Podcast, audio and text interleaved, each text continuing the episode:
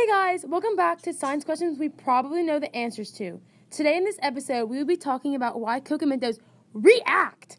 So if you want to know why this crazy reaction happens, you should totally keep listening to this podcast. You might not know this, but the reaction of Coke and Mentos is not a chemical reaction, but it is actually a physical reaction. The process of this reaction is called nucleation.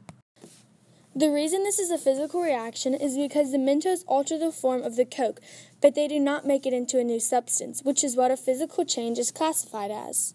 The reason this reaction happens is because Diet Coke includes caffeine, aspartame, and potassium benzoate, which are the main contributors to the reaction.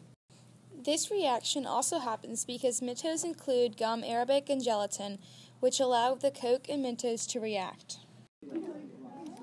Mentos contain thousands of nucleation points, which are surfaces that allow CO2 molecules to start bubbling easier, which allow bubbles to form instantaneously when dropped into a Coke. According to an article, Diet Coke and Coke Zero have bigger reactions than regular soda because they have artificial sweeteners instead of sugar, and they also have more carbonation. Also, the higher the temperature of the Diet Coke and Mentos, the bigger the explosion will be.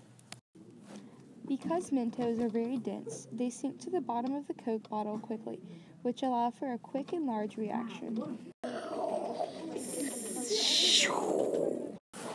However, because fruit flavored Mentos have a thicker candy coating, they cause a smaller explosion in comparison to the mint Mentos. In conclusion, if you want to try this experiment out for yourself, you should use warm Diet Coke or Coke Zero, and you should also use mint flavored Mentos so that you will have the biggest reaction possible.